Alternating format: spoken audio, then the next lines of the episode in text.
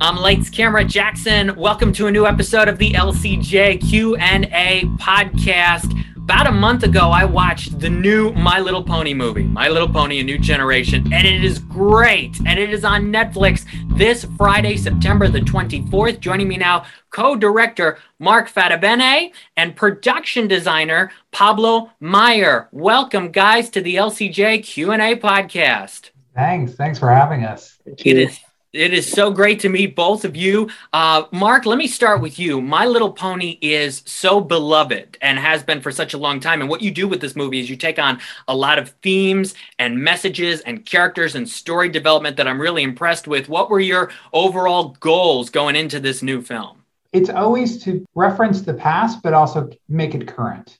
Mm-hmm. Make sure that uh, the story resonates with, you know, the, the current day um, and I think that was probably probably our biggest challenge was just to kind of push things as far as we could, make sure it was relatable, but still fun and didn't lose any of the essence of My Little Pony. It is fun and it's going to be relatable for parents and kids. I can feel that, especially in the early sections. And as we get a little later into some of the action and everything, uh, I, I, think everybody of all ages is really going to like this. Pablo, there's so much to get into with the design of the movie. But first of all, you were also the production designer on Littlest Pet Shop and Transformers series, also in the Hasbro family. So, how did it feel for you to want to take on the My Little Pony characters and now with this being a feature film? It was was wonderful. It was wonderful. Yeah, it, what's really interesting working with Hasbro that you can jump from one project to another and it, they're very different from each other. Mm. Uh, it keeps keeps things interesting all the time. Yeah, and my first feature film as well, so that that was was was really cool. Yeah, were you nervous about this being your first feature film, or more excited than anything else? Uh, nervous and excited at the same time. yeah, and it was know. the first feature film in the studio as well, which was was a double challenge because we had to kind of put together the whole pipeline uh, of the studio. Yeah, you, you know, you asked like how you felt. Like a movie is like a life. So you feel yeah. different things at different times. Like at the beginning, you feel excited, you might feel scared, but you're, you know, and then in the middle, you feel something else. And then at the end, you feel, at some point, you feel like we're never going to get done. And then at some point, you're done and you think, like, oh, like that's over yeah. you know and and still you feel great because you're like okay now i can share it with the world so yeah. I don't know. When you asked Pablo that question, I just thought like I don't know how I would answer that question. that, yeah. That's perfect. yeah, I'm sure so many emotions going through everybody uh, as you're making this, and now it will be out to the world in a really cool way with it being on Netflix. And Mark, you posted something on your LinkedIn the other day, a clip from the movie that's very funny, where Sunny asks Izzy a bunch of questions about uh, things to ask a unicorn and things to wonder about a unicorn, and what would you want to ask? And so I wonder for you, what did you want to know about unicorns and ponies and all these different characters that you sort of asked yourself or asked the crew and you sort of got those answers as you were making the movie? I wanted to know everything. I still want to know everything. Um, I wasn't a well. Obviously, I knew about My Little Pony. I was a big fan. I love that whole, you know, the friendship is magic series. I just mm. love that message because I think it's true. Um, when you make a really good friend, that is a bit of magic. Pablo and I had a little bit of magic on the show, which was really great. If I met a unicorn, I would probably want to know. I like the details. I like to know what's your life. I think Sunny kind of went a little there with, you know, do you do you like pizza? What do you like on your pizza? Right. You know, she goes from big to small. I'm kind of like that. I like to know how people spend their day. Do they drink coffee? They better. Do they like cats or dogs? What time do you get up? What time do you go to bed? What'd you have for dinner? Like I'm I'm that kind of guy you want to get to know somebody. In this I'll case, some pony. Somebody, you yeah. want to get to yeah, yeah. I want to know if we can have a meal. Yeah, that's right. That's right. Pablo, let's get into the design of Maritime Bay. Wow, it is gorgeous. I mean, just from the from the first scenes of the film, I just thought this is gorgeous with the lighthouses and the town itself. What were the biggest challenges for you in crafting Maritime Bay? We had the three environments at the beginning, and we really want to make them quite different from each other. And, and Maritime was always like a relatable town for us, uh, but almost like almost idealistic town as well, like small town with a lot of detail in the buildings. And we looked a lot, and, and, and Marco say more about it. We looked a lot at hipster kind of shops as well, and and like what kind of elements could we bring to, to the town that could be nice. And every town in the in the movie has a, a, a relatable town in the in the previous series as well. So a lot of the details of the building maritime comes from buildings in, in, in Ponyville in the in the in the series. So yeah, it's finding that balance, and we, we really want to make it very colorful too. Yeah, uh, which was a challenge against the colorful characters. So yeah, we, we always thought that the characters kind of they made the city overly they tried to make it overly beautiful so to hide their own insecurities in, in a mm-hmm. sense and i think marco can say more about that too in terms of this story yeah, you know, you just asked me like what I want to know about a unicorn. It's a lot of that comes through in the design of each of the, you know, each of our big locations. We kind of want to tell people how the ponies live there. How do they open doors? How do they do they keep it up? Like, you know, you'll know if you really look at Maritime Bay, and I don't know if it's only us and every and the crew who worked on it, but you can see like if a wall is painted and then it started to like fade or crack, they painted over it. The paint might not match completely, but it's just to show that they really take pride. And as Pablo said, each of our pony communities is dealing with their own sort of fear and prejudice. And it's sort of the way they, you know, the way they live is sort of a way to mask that or the way to keep themselves calm. Whether it's, you know, the, the nice pastelly, uh, calm seaside town of Maritime Bay, which has a bit of an arms factory, um, or it's like the celebrity obsessed culture of Zephyr Heights. Yeah. You know, or or they, you know, I don't want to give it away, but you know, or maybe they don't do that, and we get to Bridlewood. Right. You know, and right. they just sort of they live in it. They live in that space. Yeah. Yeah, Zephyr Heights is so detailed too with what you do with uh, Z Mobile and lots of the lots of the little things. And Mark as well in in Maritime Bay with the theater, you have so much fun with all the movie puns. Was that a real necessity for you to incorporate ones in there like Filly Elliott and Judgment yes. Neigh and Harry Trotter. Yes, yes. It's super fun to have fun. Like yeah. these movies should always be fun. You know, there should always be as many jokes as you can stuff in that don't detract from the story and the characters are just great to have in there because fingers crossed, people will watch the movie. It's on Netflix, so they'll watch it over and over and over again. Right. And every time they watch it, there'll be one poster they hadn't seen before. There'll be one little joke they didn't quite catch. Like that's right. that, that's that's a great. That's definitely a goal. Good. Yeah, there are loads of Easter eggs as well in the movie. Yeah. Hidden in the background. Good, good for all the My Little Pony fans to uh, to find all those different Easter eggs. One of my favorite scenes in the movie is the Just Prance sequence. Uh, I think it's it's so fun. It's very entertaining and very well done. How you use the mechanism itself for that and the overall environment. Pablo, can you talk a little bit about putting the Just Prance scene together without giving away the the story detail spoilers of it? Yeah, yeah, it was like when when the directors came with the, the idea of having a, a dance machine was like the first thing that we thought was like how how how can how do we do that? Because we, we didn't we are not using a lot of we're not using electricity by by doing as well. So we had to come up with a whole system of how to make that work and to use also also the, the critters uh, as a as a as a power too as well.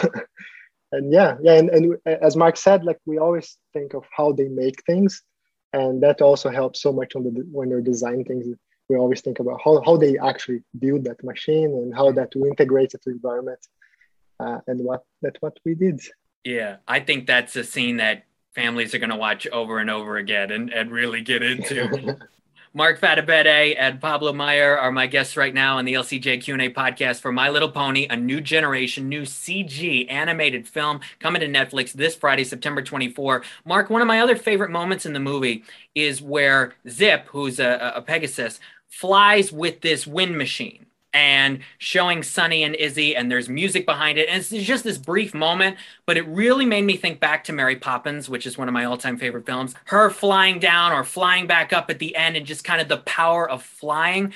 What do you think there is about the power of flying and how you're able to execute that in animation? Well, I think there's a freedom. There's always freedom to flight. You know, you're not, we live our lives grounded. So if you can take off, then you're it's just it's it's freedom i think and for her specifically it was like a great way to show her inner you know she's tough mm. she's tough. She doesn't offer a lot of information all the time about herself. But that in that moment, she's like, you see her. Mm. I think you know, like Sunny and Izzy really see her and get that. Oh, she's she is uh, kind of a shared soul. You know, they they all want for something greater. They want for freedom. They want to kind of break off the shackles of prejudice and and the pressure of being a certain way in society. So. Mm yeah, so I think flight is always a great. If you can get somebody to take to the sky, then uh, then it kind of also lets the audience like it's a really it's a big signal to, to the audience to like okay we're not grounded in this world we can go we can go bigger we can go um, broader we can uh, you know we can go anywhere yeah, it's a special moment, and I think uh, there are a lot of special flying moments in the movie. So I, I really, I really enjoyed that. And now I mentioned this is a mostly CG, but it's it's not an entirely CG My Little Pony movie, and and in a sense, there's there are there are little moments, a couple especially early. Pablo, can you talk a little bit about incorporating the My Little Pony figurines, which come up a couple of times in in the movie? Yeah, um, you you mean the the two D? 2D I do, yes. There, there's some 2D and then the, the the figurines of, of those characters that are involved a little bit, yeah yeah, we, we pretty much the, the, the thought process was like we really want to do what what if we are going to do a 2D version of the of our movie with the previous uh, ponies, like how how would you do it? And then we just went to town to it. To be honest, uh, we really tried to push the 2D animation on that and and and, and the feel of like that that that that sequence is pretty much what Sunny imagines as the as the ideal roles. So we really pushed the colors and shapes and the, and the, and the, and the intensity of it. And, and there's a twist at the end, but we won't get to that. Right. Uh, and, and, and then when we got to the, to the, to the figure, the, the figures, we, we, it, we, we thought that Argyle has made that for her. So we, we work with kind of, uh, look at the, like a wood uh, cut kind of, kind of, kind of design for them. Uh, it was really, really fun, really fun to do it uh, and the modeling team had had a blast to model those sculptures. We're, we're still waiting for Hasbro to release them. we all we all want our own versions, you know, our own uh, our own toys. Yeah, yeah. They would be cool. Definitely. Definitely. I have one final question for each of you. Pablo, let me start with you. We were talking a little bit about magic earlier and, and the magical power of making this movie. What would you say for you if you had to pinpoint one moment that was the most magical out of this entire experience? What would it be? I think it would be. You can say meeting me. yeah, meeting Mark for sure. Okay, okay, and, and, and, and, and also like seeing the growth of, of the whole the whole crew. Uh, a lot of a lot of this movie was made by a lot of firsts. Uh, a lot of the art team was uh, the first the first working in the feature as well, and and seeing how they how they grow through their production that was great, and and see how much yeah the whole the whole the whole studio has like how we end up making it like a really good movie yeah. uh, together, you know, and people from all over the world as well and during the pandemic most of the production which is double double difficult. Wow. So yeah.